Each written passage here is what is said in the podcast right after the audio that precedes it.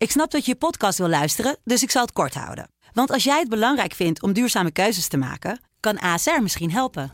Nou hoor ik je denken, hoe dan? Nou, bijvoorbeeld bij het duurzaam herstellen van schade. Of de premies die we beleggen volgens ons duurzaam beleggingsbeleid. Dat bepaalt waar we wel en juist niet in investeren. Wil je meer weten over welke duurzame keuzes ASR maakt? Ga dan naar asr.nl slash duurzame keuzes. ASR doet het. Zo, dan kan je nu lekker naar je podcast luisteren. Dit is de podcast Kwestie van Centen van de Financiële Telegraaf. Martin Visser en Herman Stam spreken onderweg naar Prinsjesdag met de mensen die er deze weken echt toe doen. Deze week te gast Willem Vermengd. Ja, uh, bij die introductie hoort natuurlijk ook uh, dat je onze columnist bent. We tutoyeren uh, hebben we van tevoren afgesproken. Oud-minister van Sociale Zaken en staatssecretaris van Financiën. Nou, wie kan er niet beter praten over die aanloop richting Prinsjesdag. je weet hoe dat gaat. Allerlei ja. dingen we lekken nu uit. plannetjes, proefballonnen. Ja. ja. Als je Dankzij dat, de goede journalistiek zeg je altijd. Ja, nou ja, ik was vooral ook benieuwd als je dat nu zo even in ogenschouw neemt tot nu toe. Wat je nou echt een goed plan vindt van wat uitgelekt is en waarvan je denkt van oh jee, dat moeten we echt niet zo doen. Nou, het uitgelegd is het plan van uh, Bob Hoestra. Dat vond ik een goed plan. Hm. Het investeringsfonds. Het investeringsfonds. Ja. Waar uh, Telegraaf de primeur van had. Ja, Zeker, ja. Goed dat je dat even vermeldt. uh, en uh, ook wat je, want je hoort bijvoorbeeld ook geluiden over uh, de winstbelasting die niet naar beneden gaat. Wat, wat, wat, zie je daarin? Wat je denkt van nou, dat moeten we eens even goed in de gaten houden. Ja, kijk, daar is het wel een probleem voor het kabinet. Mm. Dat is een beetje vastgelegd, belofte gedaan, moeilijk om terug te komen. Dus je moet een goed argument hebben uiteindelijk. Dan moet je wel iets tegenoverstellen naar het bedrijfsleven toe. Dus ik vraag me af mm. Of ze uiteindelijk, die koppeling die ik nu lees, uh, dat aan de loonontwikkeling gekoppeld zou kunnen worden, is onhoudbaar. Kan niet. Technisch. Is niet te doen. Hoe ging dat altijd in jouw tijd? Uh, dan wist je ook van, nou, die collega heeft dit gelekt of die zus. Uh, gaf dat veel debat? ja, dat wel geeft veel debat. ik weet in mijn tijd dat Wim Kok buitengewoon streng was. en die ging altijd bellen. En die zei, ik neem aan dat je daar een rol in speelt als je naam erin stond. Als je naam ergens bij stond, dan moest je komen. Oh ja, ja. En jullie waren, waren het uh, dynamische Ja, wij, uh, ja, ja. Ik geef eerlijk, geef eerlijk toe, wij, wij moesten vaak komen. Ja, ja ik moest vooral maar altijd onterecht waarschijnlijk, of niet? Terecht. terecht. terecht ja. We gaan zo uitgebreid ook over hebben, over het belastingplan. Want daar ben je een van de grondleggers van uh, om uh, dat, uh, dat veranderen en hoe dat ook richting Prinsjesdag eruit ziet. Maar eerst wil ik even aan Martin vragen. Martin, hoe kijk jij tegen de plannen die nu uitgelegd zijn? Nou ja, dat investeringsfonds vind ik ook wel echt een hele verrassende wending. de enige maar is daar natuurlijk van, ga je dat ook echt gebruiken voor investeringen? Of, uh, want de zwakte van de politiek is dat in de loop van de tijd op een gegeven moment dan alles weer een investering gaat heten. Dat is, uh, uh, ik ben heel benieuwd hoe ze het gaan uitwerken. Maar dat is echt een enorme ommezwaai. Zonder dat ze dan toegeven van misschien hebben we iets te hard op die begrotingsrem getrapt de afgelopen jaren. Zonder dat expliciet te maken geven ze wel aan van ja, misschien zijn andere dingen even belangrijker dan die staatsschuld naar 45% te brengen, 40. En ja, op een gegeven moment is het gewoon, ja, dat staat er, de begroting staat er gewoon hartstikke goed voor. En dan kan je je dingen permitteren, gecombineerd met die negatieve rente. Geld lenen levert geld op. Ja, welke, welke investering is dan niet meer rendabel te maken? Dus dat vind ik een, echt een opmerkelijke ommezwaai. Ja. Ja. Hoe kijk je terug? Want we hebben vorige week de podcast opgenomen met uh, Hans de Boer. Die deed natuurlijk een enorme oproep voor dat investeringsfonds. En eigenlijk was het nieuws vrij snel achterhaald. Want, uh, want het was er gewoon. ja, nee, ja, zo gaat dat. Als je met, uh, met, met de toplobbyist spreekt. de VNO is nog steeds zeer invloedrijk. Ja, hij wist natuurlijk dat er zoiets aan zat te komen. En dan is het denk ik ja, is het spelletje vermoed ik ook wel een beetje zo dat Hans de Boer denkt: van, weet je, dan doe ik een pleidooi voor meer investeringen. En dan vermoed ik dat ergens dan volgende week dat misschien wel uitlekt. Mhm. En dan, dan kleeft mijn naam eraan. Maar dan goed, ja, dat kan ik natuurlijk niet hard maken, maar dat is wel een beetje hoe dat, uh, hoe dat werkt. Misschien, ja, ik, ik, ik weet het ook niet. Maar uh, je ziet ook nu, wat ik wel interessant vind, dat hoor ik van mijn Haagse collega's ook.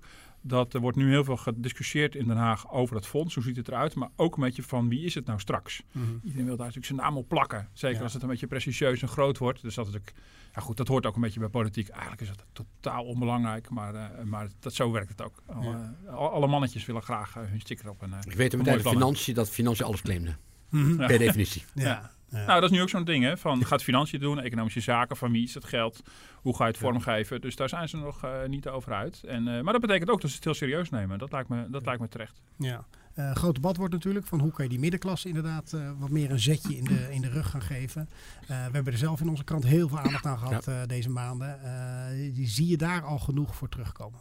Het is buitengewoon ingewikkeld omdat het heel veel geld kost. Mhm. Als je kijkt naar de opbouw, het belastinggebouw, en je wil wat doen, nou ja, dan is de middengroep verweg de grootste. Dus elk procent die je wil geven, mm als verlichting kost heel veel geld. Ja. Dus je wel gauw 3, 4 miljard kwijt als je iets substantieel wil geven in Nederland. Ja.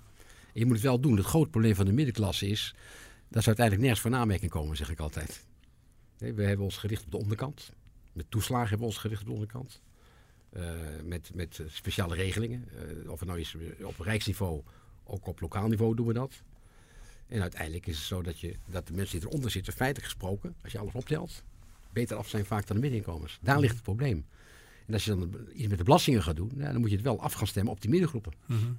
Ja. Maar is je, geeft, je geeft ook veel aan de onderkant weg. even los van dat het snel 3, 4 miljard kost.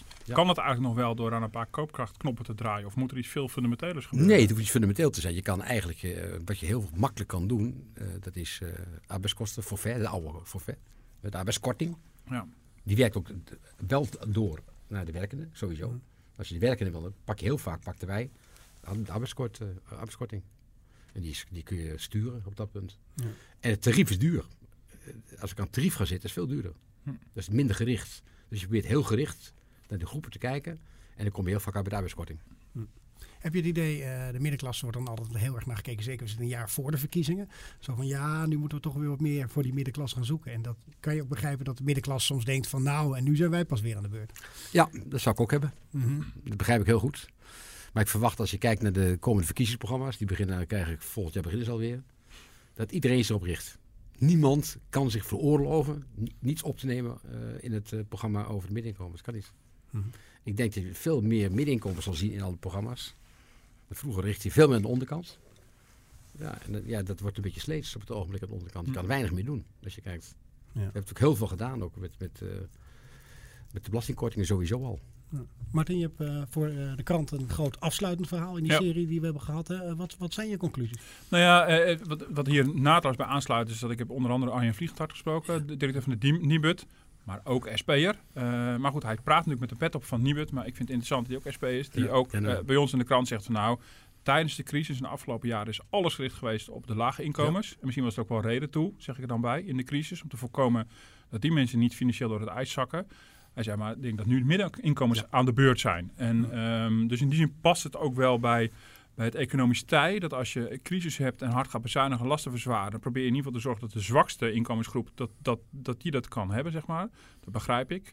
Maar nu al een aantal, echt een heel aantal jaren hebben van, van, uh, van uh, economische groei, zelfs echt uitbundige economische groei van de afgelopen jaren ja, komt de, midden, de, de, de middeninkomens komen misschien wel relatief weer laat aan de beurt. Maar uh, nee, ik kan me dat wel heel goed voorstellen. En ik vroeg niet voor niks van, is het, is het niet fundamenteler? Want je ziet natuurlijk, ja, het is natuurlijk wel zowel de koopkracht...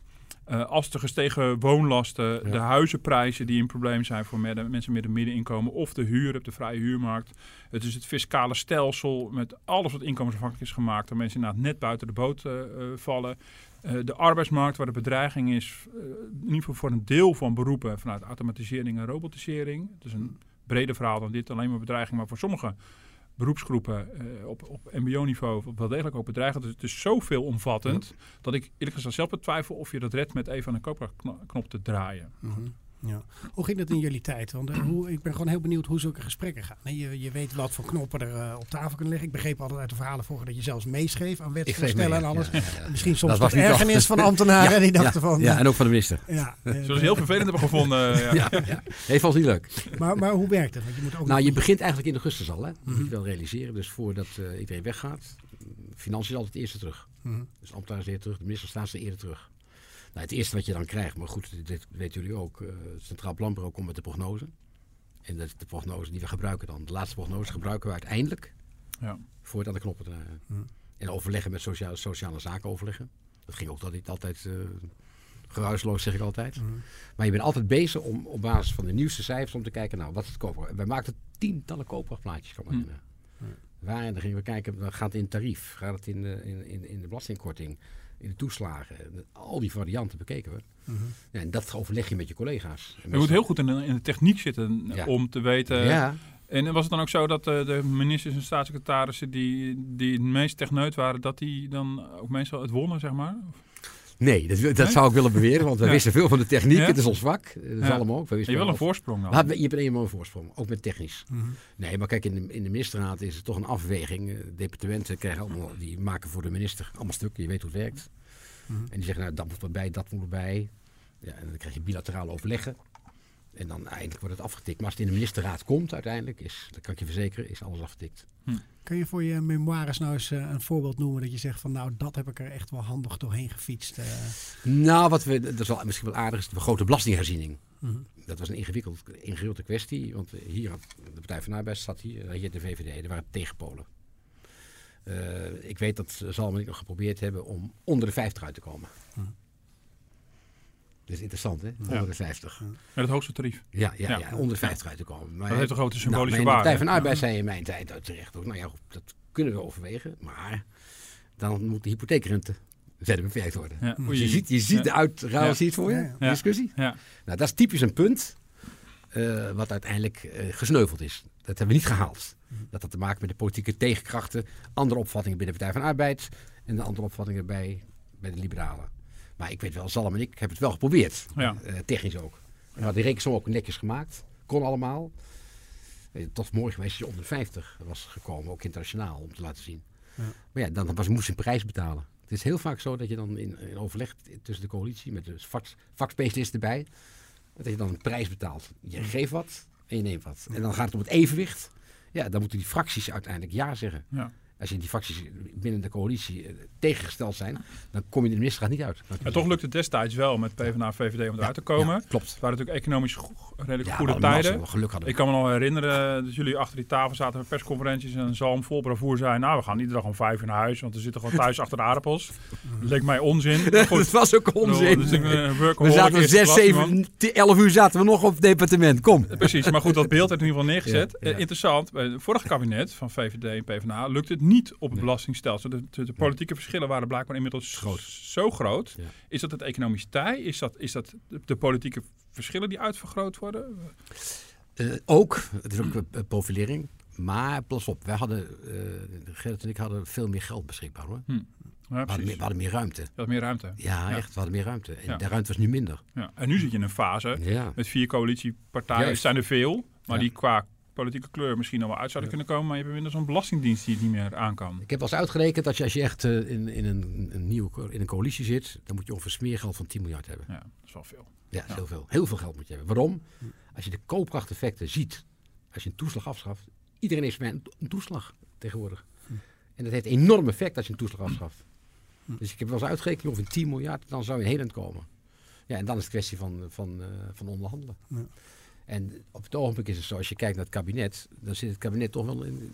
Iedereen denkt dat het, dat het geweldig gaat in het land. Ja, het gaat ook wel geweldig, maar een belangrijk deel waarom het geweldig gaat, heeft te maken met oud beleid. En het oude beleid raakt uit, is afgelopen. Hm. Je moet nieuw beleid gaan creëren. Daarom vond ik het idee van het kabinet om te komen een fonds vond ik interessant. Want dan kan je nieuw beleid gaan Kun je, financieren. ja, kun je nieuw beleid Ja. gaan financieren. Ja. En ook een beroep de kapitaalmarkt, wat jij net zei.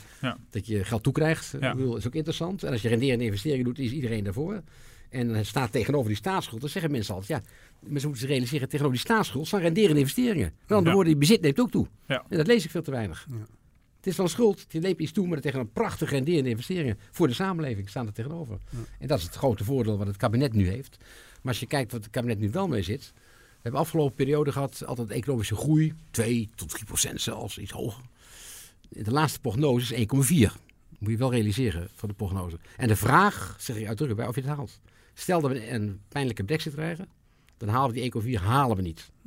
En dat als je die 1,4 niet haalt, dan betekent het gewoon dat je minder belastinginkomsten hebt. En die gaan onmiddellijk doortikken in de begroting. Ja. Dus dat is het grote probleem op het ogenblik. Ja. En eh, wat ik, de trend die ik nu zie, dat vind ik twee dingen. Eén, wat jij zei, die middeninkomens zijn populair. Maar ik verwacht bij alle verkiezingsprogramma's, en dat is wel interessant, bij alle verkiezingsprogramma's, ik zie het ook in het buitenland, eh, je ziet dat bijna overal, meer overheid. Je ziet weer opeens, Ja. hebben- je ziet een, een pendule als het ware. Vroeger mocht je niet de overheid, je mocht een beetje voorzichtig met het industriebeleid, je mocht niet met de bedrijven bemoeien. In een toenemende mate zie je dat, nou ja, de, de overheid mag toch ook wel meer doen op een aantal terreinen. Maar, maar Ja. wat voor terreinen bedoel je dan? Nou, op het terrein, de klimaatterrein. Dat zie je nou. Dan Kijk, het overheidsbeleid zal een belangrijk deel op het klimaatbeleid gaan zitten. Daar moet je wel. Maar ook bijvoorbeeld het stimuleren van bedrijven. Zo'n fonds is eigenlijk vloek in de kerk, was dat. Realistisch. We, hebben de, we hebben het afscheid van genomen. In de jaren 60, 70 hebben we discussies erover gehad. Uh, de EZ had toen de grote pot, zeg ik altijd, industriebeleid. Nou, dat is geen, niet succesvol geweest. En sedert die tijd is er altijd toch een beetje in de overheidssfeer, en ook bij welke politiek, de meeste politieke partijen, we moeten voorzichtig zijn dat we ambtenaren niet op de, uh, op de bok laten zitten bij bedrijfsleven. Ja. En ik vond dit opmerkelijk. Ja. Hoe je zo werkt. Ik ben heel met benieuwd hoe zo'n fondsen eruit zien. Uh, want investeringen, de markt moet het eigenlijk doen. De, de, de markt uh, werkt uiteindelijk uh, in het kader van investeringen. Ja. beleggers moeten erin stappen, investeerders moeten instappen. En dan moet je wel zorgen voor renderende investeringen. Dus ik ben benieuwd hoe ze het op gaan zetten, zo'n fonds. Hans de Boer was heel kritisch richting de minister ja, van Financiën. dat dacht ik al. Ja, ja. De, vind je dat terecht? Hij noemde bijna zo de, de, echte baas van het kabinet. Hè? ja, beetje, nou ja, wat kritisch ook over het tot, tot dan toe uitblijvende investeringen onder de ja. echt een boekhoudersmentaliteit. Dus uh, hij was heel gelukkig met dit plan op voorwaarde dat het in de in die dingen wordt geïnvesteerd die, die de werkgevers heel graag willen. Ja, dus, ja. dus dat is ook alweer uh, bepalen. Dat gaan ze natuurlijk nou vervolgens uh, belobbyen. Maar die vonden, na, die vonden ja, het kabinet tot nu toe echt pure boekhouders. Alleen maar sturen op dat begrotingssaldo. Is dat terecht? Nou, kijk, dit kabinet, laten we zeggen, het afgelopen kabinet Rutte zat natuurlijk wel een groot probleem. Hoe je het went of keert. Ook toen de Partij van Arbeid aantrad. Ja, het zag er niet goed uit. Als je kijkt naar de cijfers. Hm. Het was eigenlijk, ja, je moest wel wat doen. Hm. Nou, de vraag die elke econoom zich gesteld heeft, hebben ze niet te zwaar bezuinigd. Ja. Dat is een discussie die ook in de krant zag. Die is nog steeds niet opgehouden, de discussie. Nee, nee, nee, is heel opmerkelijk. Is dat. Hè, ja. ja. Maar hoe zit je daar zelf in? Nou, kijk, op een bepaald moment... De, de, de geneesheer die gelijk... De geneesheer die geneest heeft altijd gelijk, zeg ik. Hm. Zo werkt dat achteraf gezien. Uh, er zijn talloze economen geweest die gezegd hebben... Nou ja, het kabinet bezuinigt de economie kapot. Kijk de krantenkoppen nog eens een keer naar. Dat is niet gebeurd. Nee. Niet gebeurd. Dat wil wel zeggen, ik kan wel zeggen dat je ook in andere landen kijkt. Uh, er zijn landen geweest die wel gestimuleerd hebben. En met alle respect, als ik kijk naar de cijfers, ik hou altijd van cijfers, hm. dan zijn ze niet beter af dan Nederland. Nee. Maar het is wel weer interessant, ja. als je bijvoorbeeld, uh, bijvoorbeeld uh, de ontwikkeling van economische groei van Frankrijk en ja, Nederland naast elkaar zet, ja, is het wel weer zo dat, uh, dat het langer geduurd heeft voordat Nederland een been bijtrok. Alleen nu, nu inmiddels zoveel jaar verder zijn. dus in die zin is het inderdaad heel interessant. En dat bedoelde ik ook een beetje met de ommezwaai van het investeringsfonds. Het is niet een mea culpa, we hebben het fout gedaan. Maar het is wel duidelijk van, oké, misschien is nu wel de tijd aangekomen... dat ook weer niet zo hard erop hoeven te zitten. Ja, en je schetst ook wel het beeld van, zoveel begrotingsruimte is er niet. Maar tegelijkertijd is wel van belang om, om te melden. Ik bedoel, het is beter dan in jullie tijd. Ja. Ik bedoel, Gerrit Salm had twee, ik geloof drie jaren van een begrotingsplus. Plusje. Volgend jaar hebben we, als de ramingen uitkomen, uh, de begroting uh, in de plus. Een half jaar. In 2016 was die precies in evenwicht. Ja. Als we dat ja. even meenemen als niet zijn een tekort, hebben we vijf jaar op rij geen begrotingstekort. Ja. We moeten terug naar de jaren 50. Ja, ik omdat, weet dat is echt ongelooflijk. Knap prestatie. En veel geluk, hè? En uh, ja, is dat ook is dat geluk? Weet je wel. Ja? En als je ook kijkt naar de Nederlandse economie. Als Wopke Hoek daar niet wij, vinden. Ik bedoel, nee, dit, dit zijn troef als hij straks premier wil worden. Nee, dat zal die, nee, dat zal hij wel vinden. Want wij weet net zo goed als iedereen. Dat is een goede econoom en een goede financier. Een belangrijk deel van Nederland wordt natuurlijk in het buitenland verdiend. Hè? Moet realistisch zijn. Als het echt goed gaat. Ja. Als het echt goed gaat in het buitenland, gaat het goed in Nederland. Dan moet je wel echt moet je echt wel grote blunders uithalen, wil het niet goed in Nederland gaan. Dus je bent sterk afhankelijk van onze exportpositie, van wat er in het buitenland gebeurt. Ook als je kijkt wat onze bedrijven verdienen in het buitenland.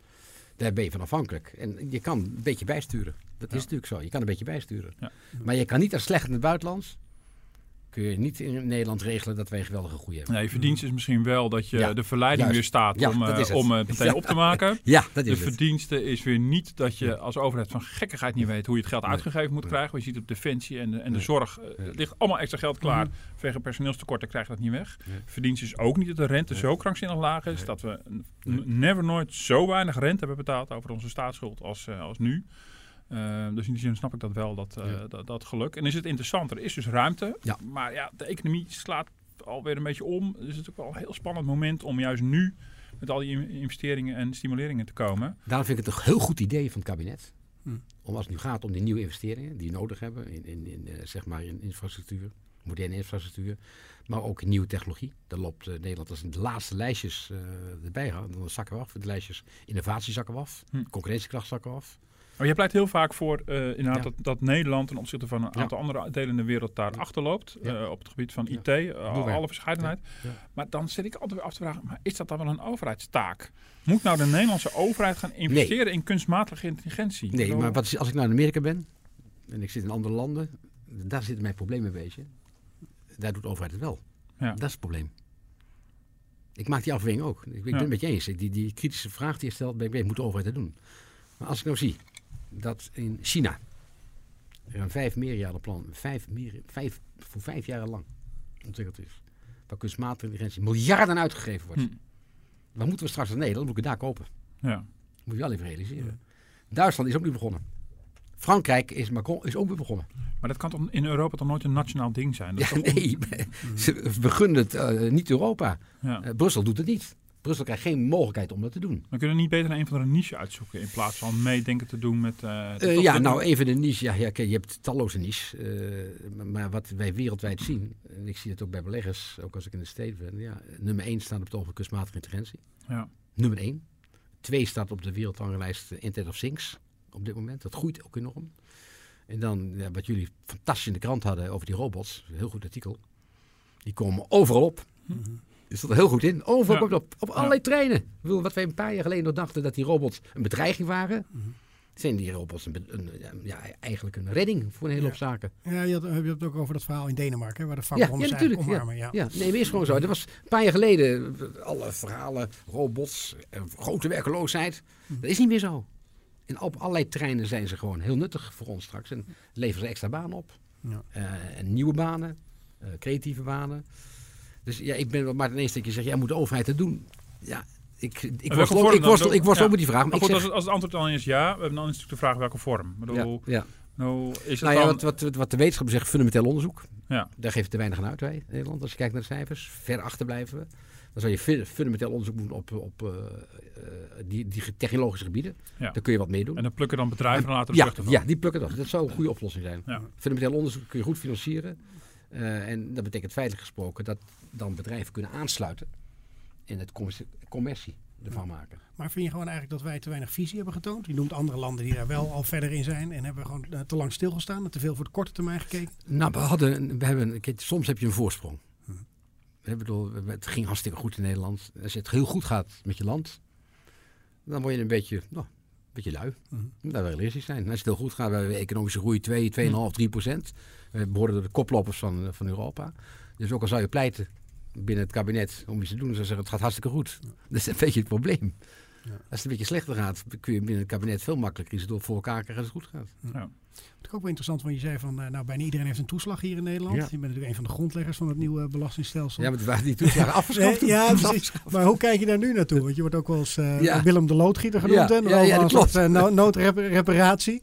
Eh, zijn we te veel eh, gaan sleutelen? En, eh, zijn Nou, hoe komt dat? Kijk, als je, ik ben natuurlijk ook Kamerlid geweest. En eh, dan heb je oppositiepartijen en regeringspartijen. Regeringspartijen hebben het grote voordeel dat ze met het kabinet kunnen overleggen. En oppositiepartijen moeten zelf initiatiefwetsvoorstellen maken. Ik heb er veel gemaakt in mijn eigen periode. Nou, toen wij begonnen met die grote operatie, hebben we eerst een rapport geschreven. En dit is de richting. Nou, dan mochten we vervolgens met z'n tweeën uitvoeren. het Salem en ik. Ja, en dan krijg je gewoon, dan gaan we kijken hoe kun je vereenvoudigen. En hoe kun je ook eh, vergroenen. Want we hebben energieheffing ingevoerd. En onze doelstelling was zo eenvoudig mogelijk houden. Hm. Nou, was jij dat van die energieheffing? Dat is onze lezers eh, dank aan Ja, dat weet ik. Box 3 ook al. Box 3 ook al. Nee, je hebt het enorm vereenvoudigd. En wat gebeurt er daarna? Dan krijg je het volgende. En dat is de, de dynamiek in het parlement, zeg ik altijd. En een dynamiek in een coalitie. Nou, er is een probleem. En het probleem moet opgelost worden. Vroeger deden we het met subsidies. Vervolgens verscheen een rekenkamerrapport. Een heel beroemd rekenkamerrapport. eh, de boodschap was, stop eens met die subsidies. Hm. Dus eigenlijk ging er een ban op subsidies. Nou, vervolgens wilde iedereen dat er toch wat gebeurde. Nou, dan kijk je naar de belastingen. Want dat is geen subsidie, zeggen we dan. Nee, dat is minder belasting. En dat is, ja. het is een discussie, minder belasting. Dus heel vaak is het zo dat toen de belastingheffing werd gebruikt om geld uit te delen via verlichtingen. Kortingen, kortingen, toeslagen, et cetera. En dat deed, iedere, iedere partij deed dat. Eh, en iedereen had zijn eigen wensen. En als je nou kijkt, als je in de afgelopen periode, ik heb eens kijken, Leo Steves was naar gekeken, Ja. een lijstje gemaakt heeft hij toen. Ja, elke partij heeft een eigen lijstje gehad van tegemoetkomingen in de fiscus. Daardoor is het zeer ingewikkeld geworden. Daar kom je moeilijk vanaf. Heel veel geld mee gemoeid. Als je helemaal wil eh, afschaffen weer, dan ja, ben je 10 miljard verder, zeg ik altijd.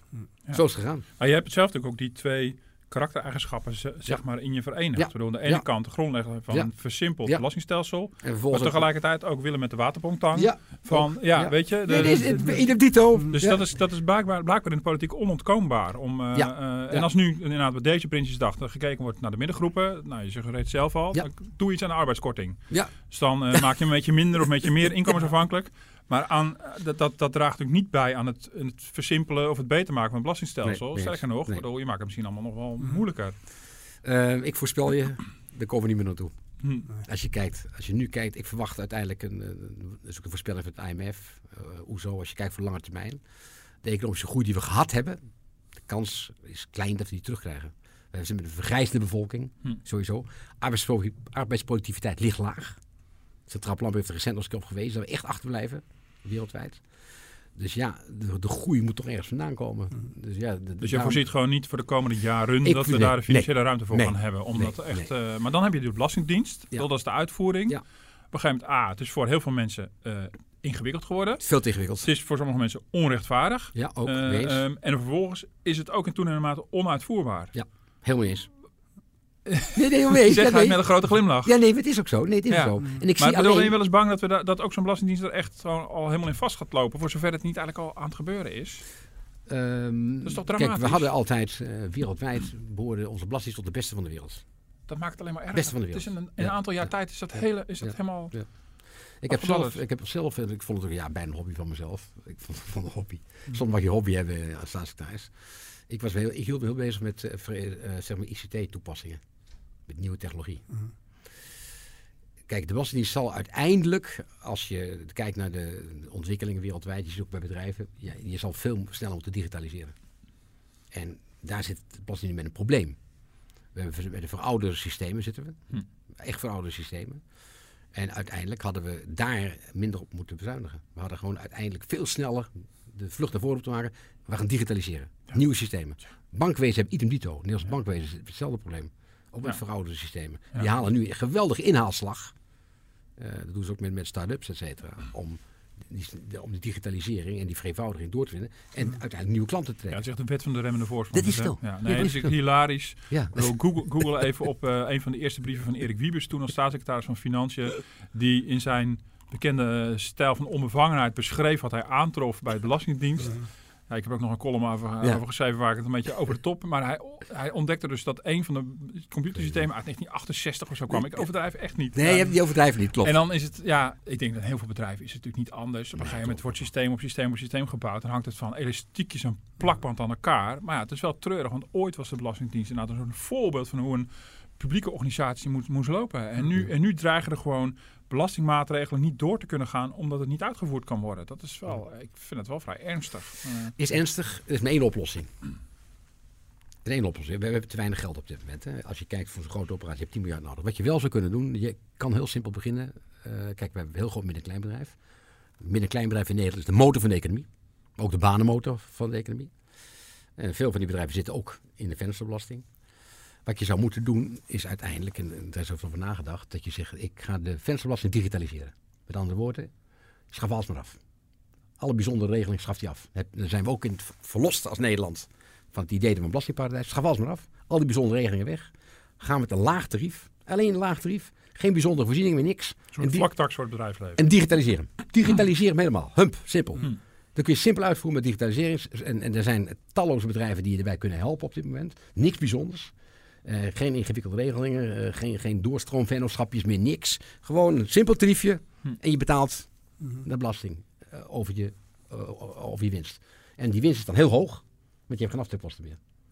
En dat kun je vrij snel doen. En dat is ook budgetair. Ik heb als ik eruit met, met Riks het uitrekenen. Dus is digitaal te doen. Kan vrij snel. Ja, budgetair neutraal hoor ik je zeggen. Ja. Ja, dat is altijd weer macro hè. Dat is, eh, Ja, er natuurlijk zit een hele wereld onder. Ja, van ja, ja, eh, boze tuurlijk. MKB'ers en hele Ja. blije MKB'ers. Ja, ja, ja, ja, ja, maar ja, als je iets wil, als je zegt, als je wil snel wil, wil eh, Ja. opereren, is dat de enige oplossing. Ja. Andere oplossingen zijn er niet. En Europa doet het niet. Want eigenlijk zou je, moeten- als je echt belastingontduiking wil tegengaan en belastingontgaan wil tegengaan in het land, kun je niet op landelijk niveau doen. Kan niet. Echt Ja. flauwekul. Dat is echt onzin wat ik zie, dat dat kan. Dan gaat iedereen weer een, een, een, een, zeg maar digitax invoeren wereldwijd. Dat gaat allemaal niet werken. Je moet dat gewoon op Europees niveau doen. Ja, wereldschaal lukt niet.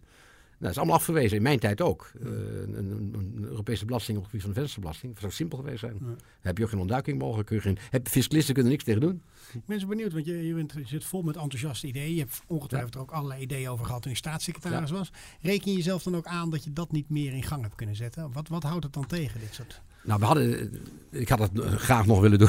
Mm. dat is de eerste, natuurlijk. Ik vind het leuk om loodgieter te zijn, wat je net zegt. Vind ik prima. Mm. Ik zeg alleen, wij zaten volop uh, met die grote herziening bezig. Wij zijn tot 2002 zijn wij bezig geweest met die herziening. Hè. Vanaf, ik ben er uh, vier, vijf jaar bezig geweest met de eerst schrijvende nota. Toen door, door de wetgeving, uh, al dingen. Daar ben je echt dag en nacht mee bezig. En vervolgens vertrok naar sociale zaken werkgelegenheid. Hm.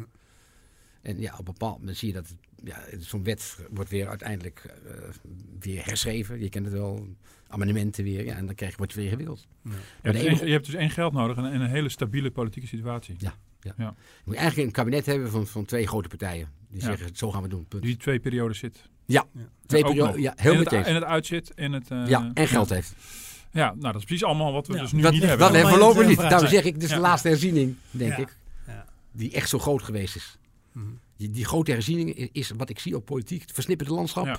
Nou, dat, ik vind het wel echt heel interessant en ook relevant, want wordt ik heel makkelijk geroepen dat hele toeslagencircus, dat moeten we afschaffen. Ja, is, is Ja, dat is en A, technisch heel moeilijk. En ik, ik wijs ook altijd maar op, maar we, we, komen uit een periode dat we een huursubsidie hadden en subsidies.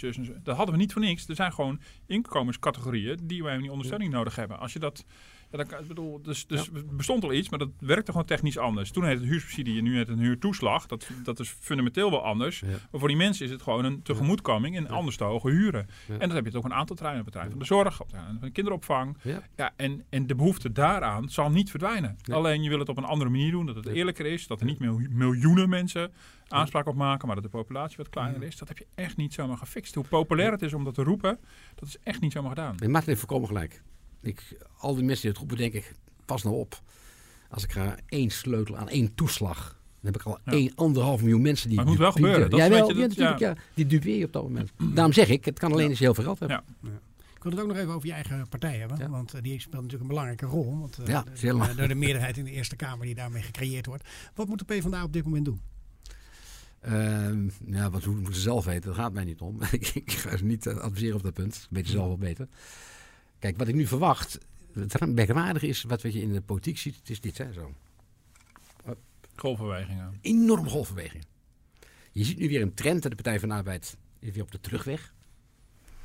Nou ja, op de terugweg moet je in ieder geval, dat, dat weet ik uit eigen ervaring. Ik heb een oppositieparlementslid geweest, ik heb in het kabinet gezeten, Kamerlid geweest. Ik weet één ding, je wordt door de mensen niet afgerekend als je overal tegen bent. als je overal tegen bent, is leuk. Maar dat levert je niet veel kiezers op. Hm. Mensen willen toch vooral zien wat je doet. Uh, of je constructief bezig bent. Of je ideeën hebt, of je visie hebt.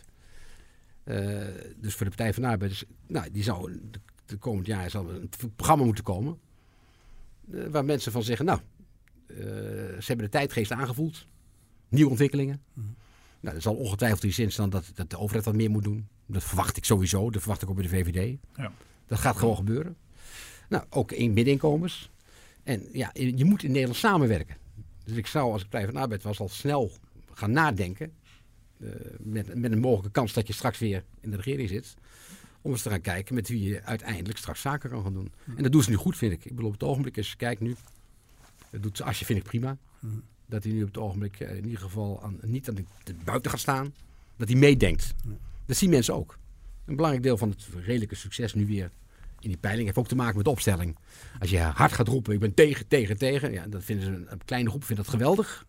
Maar de grote gemiddelde Nederlander, de gemiddelde Nederlander denkt, nou, doe een beetje normaal. Regelt gewoon even. Regel het juist, precies. Regel het maar. Ja. Dat willen Nederlanders ja. Tot je een aantal jaar in de regering hebt gezeten, dat weet je, word je er afgerekend. Nee, dat weet je. Ik weet het.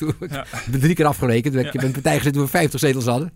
En uh, dan hadden we de WO en toen kwam ik thuis en hadden we geloof ik 30, 40 zetels. Dus ja, dat is de ervaring. Mijn ervaring is wel, ook als minister en als Kamerlid precies wat Martin zegt. Uh, dat harde groep hebben we niks aan. Regel het. Mm. Laat zien dat je het kan regelen. Punt. Welk specifiek punt denk jij, eh, Martin, waar ze over kunnen onderhandelen om mee te nemen, bijvoorbeeld in Prinsjesdag? Nou ja, um, um, ik denk dat natuurlijk, eh, wat in ieder geval opvallend is, wat echt moet markeren, is natuurlijk vooral de rol in pensioenakkoord. Iets wat ik heel nabij heb gevolgd. Daar kon je heel duidelijk zien dat als je er heel bewust voor gekozen heeft van ik ga hier echt meedoen. Want dit is een thema dat is heel belangrijk. Dat raakt echt alle Nederlanders. Ja, heb je goed gedaan. Ja. En uh, vroegtijdig het aangegeven, uh, terwijl het helemaal niet zo duidelijk is hoe je daar precies je, je stempel kan drukken. Rondom de AOW natuurlijk heeft hij ook dingen binnengehaald. Maar het wordt een echt een gezamenlijke uh, inspanning die, die, je dan levert. Hij weet ook in een volgende periode moet het nog af worden gemaakt. Misschien ben ik dan zelf alweer aan, aan zet. Dus dat vind ik opvallend. Dat rondom het klimaatakkoord en de uitwerking daarvan PvdA zeker ook nog wel een rol gaat spelen. Voor mijn gevoel zit ook al een beetje in een soort worsteling van ja, aan de ene kant willen ze ook een soort groene partij zijn, maar tegelijkertijd willen ze ook niet meegaan alle lasten maar naar de burgers. Dus dat wordt nog dat is niet helemaal evident. Ja. ja. ik ben wel eerlijk gezegd ook wel benieuwd uh, hoe, hoe zij met name rondom die middeninkomen zich gaan opstellen, want die worden nu ineens door iedereen gekaapt. Wat Willem natuurlijk ook zegt. Uh, uh, VVD en, ja, en iedereen doet het. Ja. VVD is zelfs bereid om, om de het bedrijfsleven voor aan de kant te schuiven. Ja, je, kan moeilijk met ze, je kan moeilijk met z'n allen op het, op het middeninkomens gaan zitten. Uh, terwijl ja, traditioneel zit ze op de, de lage, in, uh, lage ja. inkomens. Maar ik denk ja. dat ze daar wel een beetje van afstappen. En, uh, ik denk de, de hardwerkende Nederlander van Rutte is straks van iedereen. inclusief inclusief van, van, van Asscher. Maar het is, wat me ook opvalt is dat het, het, het, het, thema zekerheid is iets wat PvdA ook erg probeert te claimen. Denk overigens wel met, met recht. Zekerheid en om inkomenszekerheid, werkzekerheid. We hebben het natuurlijk vooral over financiën. Maar alles hangt ook samen natuurlijk met, met, met, met de arbeidsmarkt. Uh, met, je, met je al dan niet vaste baan? Of hoe ga je om met flexwerk, met ZZP? Is, is de, de automatisering voor jou wel of geen bedreiging? Um, uh, dat is ook iets wat, wat PvdA probeert te vangen. En ik denk dat dat ook wel verstandig is. Want heel veel mensen uh, ja. denk je, dat je weerbaarder bent tegen, tegen allerlei veranderingen. Ja. als je ook wat meer zekerheid wordt geboden. En of dat nou in een traditionele vaste baan is, dat geloof ik steeds minder. Um, dus, maar goed, dat is alleen maar een thema. Dat is alleen maar een begrip. Maar dat valt me wel op dat ze daar zich ook op pro proberen te profileren. En uh, verder ben ik wel benieuwd. Maar ik verwacht een relatief constructieve rol, uh, eerlijk gezegd. Ja. Ja, ja. Willem knikte. Ja, die houdt zich heel chic erbuiten van, om een advies te geven aan de PvdA. Maar je bent goed ingevoerd altijd, volgens mij. Uh, Jij bent goed ingevoerd. Dan denk ik, ik ben het helemaal met Martin eens dit keer. Goeie analyse. en verder zegt hij er niks aan. nee, goede analyse. heel goed. Hoe is het nog iets speciaals voor jou nu, nu we richting Prinsjesdag gaan? Word je bijvoorbeeld uitgenodigd bij zoiets? Ik spreek dingen, ja, ik word uitgenodigd. Spreekbeurten overal bij bijeenkomsten. Mm -hmm. En nu is klimaat staat weer uh, op, op, de, op de rol op het ogenblik. Ik, ik, ik schrijf een stukje met Rick over klimaatbeleid, zijn we schrijven, ook internationaal. Ja. Kijk, daar is het opmerkelijke dat uh, de, de euforie over het klimaatbeleid in de meeste landen, ik heb er gekeken, is wel een beetje weg. Hè? Hm. Mm. Dat zie je in leren. Ook ja. mensen hebben zoiets van, ja, het is lastenverzwaring, lastenverzwaring, lastenverzwaring. En ja, het is meer lastenverzwarend beleid dan klimaatbeleid. Ja. En daar zie je de trend, daar, gaat de, de, daar schrijf ik ook naar de column over, dus hebben die schrijven. Wij hebben eens gekeken uh, in landen waar nou uiteindelijk uh, het wel goed gaat. En dat is een kentering zien we gebeuren. We zien in, in toenemende mate, en dat heeft ook te, met, met de Amerika te maken, dat heeft met, met, die, met die techbedrijven te maken. Die techbedrijven hebben zoiets van, uh, als je echt klimaatbeleid wil voeren en het klimaat wil oplossen, laat ons iets uitvinden. Mm. Dat is heel, heel interessant wat ze doen. Mm. Uh, wij kunnen met kunstmatige intelligentie zijn wij in staat om bijvoorbeeld bij grote centra, dus ook energiecentra, uh, om uh, daar 15 tot 20 procent te besparen. Door heel slim te opereren met kunstmatige intelligentie.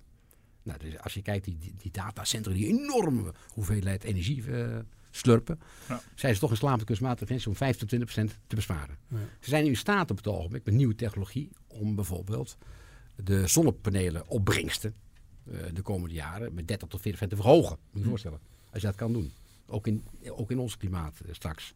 Ze zijn bezig met die kwantumcomputer die meer dingen kunnen bedenken dan jij en ik samen kunnen bedenken hm. in wetenschappers. Die komt eraan. Binnen tien jaar hebben we een commercieel werkende data. zeg maar die computers. Hm. En daar wordt uiteindelijk, wat ik zie, de trend zal toch zijn dat in toenemende mate landen gaan zeggen, nou laten we veel meer technologie gaan inzetten. Ook bedrijven doen dat. Dat noemen wij de klimaatwinnaars. Dat zijn bedrijven die heel snel nieuwe technologie gaan inzetten om uiteindelijk uh, te vergroenen. En kijk, wij zitten nog met in de situatie, nou ja, heffingje daar en heffingje zo ja. en heffingje zo. Dan moet het naar de huishoudens. Ja, de, de huishoudens en dingen. Ja. Dat is over. Die gedachte is, is ouderwets. vooral ook zitten van wanneer komt die verlaging van mijn energierekening? Ja, natuurlijk. Ja, dat is ook zo. Ja, want het, is, het is een lastenverzwaard beleid. Mm -hmm. Klimaatbeleid is bij de gemiddelde burger niks anders dan bureaucratie erbij, regeltje erbij, ja. moeilijker maken ja. en nog eens een keer gaan betalen. En minder rijden en minder vlees eten. En toch is het verkoopargument van het kabinet en van Rutte ook heel duidelijk. Van ja, maar als we nu wat harder lopen dan de rest van Europa, dan lopen we straks als Nederlandse economie ook vooruit in de klimaattechnologie. Maar is dat zo? Gaat dat vanzelf? Dat is een beetje de veronderstelling, hè? Als we de lat nou, hoger leggen. Uh, ja. Nou, Rutte heeft in zoverre wel gelijk om, om, om, een aantal andere redenen. Ah. Heeft hij wel een beetje gelijk. Op het moment, je hebt die, als ik nou een scheiding maak tussen hier heb je achterblijvers, bedrijven die niks doen, die wachten af. En je hebt hier bedrijven die voorop lopen. De achterblijvers doen niks. Die hebben één probleem straks.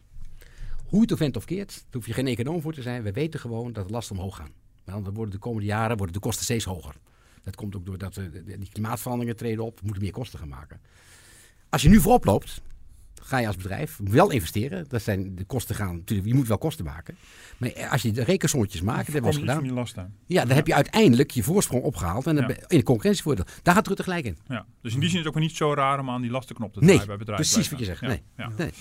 Ja, dat heeft wel maar een ik ben altijd wel een beetje bang eh, dat je denkt van nou, en dan, dan lopen we straks vanzelf allemaal voorop. eh, alsof we Nee. dan dus ook allemaal alles in huis gaan eh, ontwikkelen. Nee, dat kunnen we niet. Nee, dat, nee. dat gaat natuurlijk niet allemaal vanzelf. Nee, je loopt niet voorop. Wat je wel kan doen, en dat, daarom hoop ik dat ze met het fonds hebben gedaan. Want kijk, het zijn renderende investeringen bij een bedrijf. Als je een groot bedrijf hebt met veel CO2-uitstoot op dit moment, kan technologie een renderende investering zijn. Ja. Daar zou je in het kader van privaat-publieke samenwerking met de overheid, zeker omdat de overheid goedkoper kan lenen dan een bedrijf, maar het bedrijf wel meer kennis heeft op dat punt, kun je een geweldig mooie combinatie maken. Ja. En dan, dan gebeurt het wel. Want dan zeg je, nou, die nieuwe technologie zetten we in. Heel veel bedrijven zullen zeggen, weet je wat, ik ga heel snel vergroenen. Dat kan ik dus doen met nieuwe technologie. En dan kan ik een pak sluiten met de overheid, privaat, eh, privaat en eh, publiek. En goedkoop te financieren via de overheid. Ja. En dan heb je in ieder geval de combinatie. Waarbij je bij, eh, waar iedereen het mee eens zou kunnen zijn. Omdat je uiteindelijk wel voorop gaat lopen. En daardoor voordelen hebt. Want je hebt wel voordelen. Wij hebben, Rick en ik hebben laatst eh, eens keer zitten, zitten kijken naar bedrijven. En er was een relatie tussen bedrijven die heel snel eh, vergroenen en rendementen. Er waren ook vaak bedrijven die de hoogste rendementen hadden. En wat ik nu eh, merkwaardige, wat ik in de States zie. Terwijl de States gewoon. die doet, hij doet niks meer, de president doet niks mee. Overal tegen, tegen, tegen. Maar bedrijfsleven doet het briljant. Als je kijkt Ja. naar de cijfers. Vanzelf. Vanzelf, ja. Ja. Die zijn gewoon commercieel interessant. Dus je ziet zo'n zo'n bedrijf als Apple, et cetera, en Google, ja, die investeren heel veel in vergroening. Want die zeggen, ja, ik, straks eh, worden wij afgerekend erop. Het is voor je imago. Als je achterblijft, voor je imago slecht. Je kan minder talenten aantrekken straks. Maar Trump gaat straks fluitend een klimaatdoel halen. Dat zou toch... Ja, Zonder iets te doen. nee, serieus. Ja, nee, dat klinkt misschien gek als ik naar de cijfers kijk. Ik zit altijd naar die cijfers te kijken. Hm. En dan zie ik die bedrijven, die lopen echt wel voorop. Mhm. Als je kijkt zo'n lijst van bedrijven, wat, wat een beetje de winnaars zijn. Ja. Dat zijn vaak Amerikaanse bedrijven die heel veel in technologie stoppen. En die hun, eh, zeg maar, heel veel energie weten besparen met slimme, slimme isolatieprogramma's, et cetera. Hm.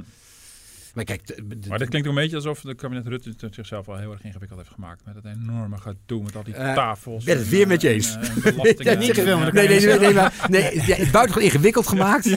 En dan vervolgens weer, weer opnieuw moeten beginnen. Maar Ja. uiteindelijk... En mensen de stuip op het Ja, jaar gelaagd. Dat, dat Eh, is werkelijk ja. waar. Dat, dat zal hij ook toegeven, denk ik. Ja. Want Ja. kijk, nu eh, is het, we doen rustig aan, we Ja. gaan nadenken. Ja. En we gaan de, de kosten gaan we redelijk spreiden, et Ja. cetera. Ja. Nou ja, dat is op zichzelf een, een, een, een, een mooie weg die hij nu Ja, in, de tent. Ja. Met het gevaar dat jullie te veel eens worden, wil ik het eigenlijk gaan afsluiten. We, gaan, Nee, we zijn het eh, niet altijd eh, eens. dik over de tijd heen. En, eh, we hebben nog heel veel te bespreken, maar Goed, je bent keer. wekelijks eh, te, te, lezen natuurlijk in onze columns. eh, ga je Met eh, Rick van der Ploeg samen. Ja, Ja. bij Riek. Ga hier ook op eh, door. En wij gaan ook met onze serie nog door eh, ri- richting uh, Prinsjesdag. Onder andere Kim Putters hebben we in onze Ah. studio. Eh, nog wat andere gasten waar we nog niet de namen van kunnen verklappen volgens mij, maar die ook nog komen. Eh, je kunt ons mailen op eh, podcast.dft.nl of beluisteren via Spotify of eh, iTunes. En, ik zou En zeggen- abonneren. en abonneren. Ja, ik moet ook heel commercieel En blijf vooral veel doorgaan. Ja. Dankjewel. Dankjewel eh, Dank je. Willem voor je tijd. Dankjewel, graag gedaan.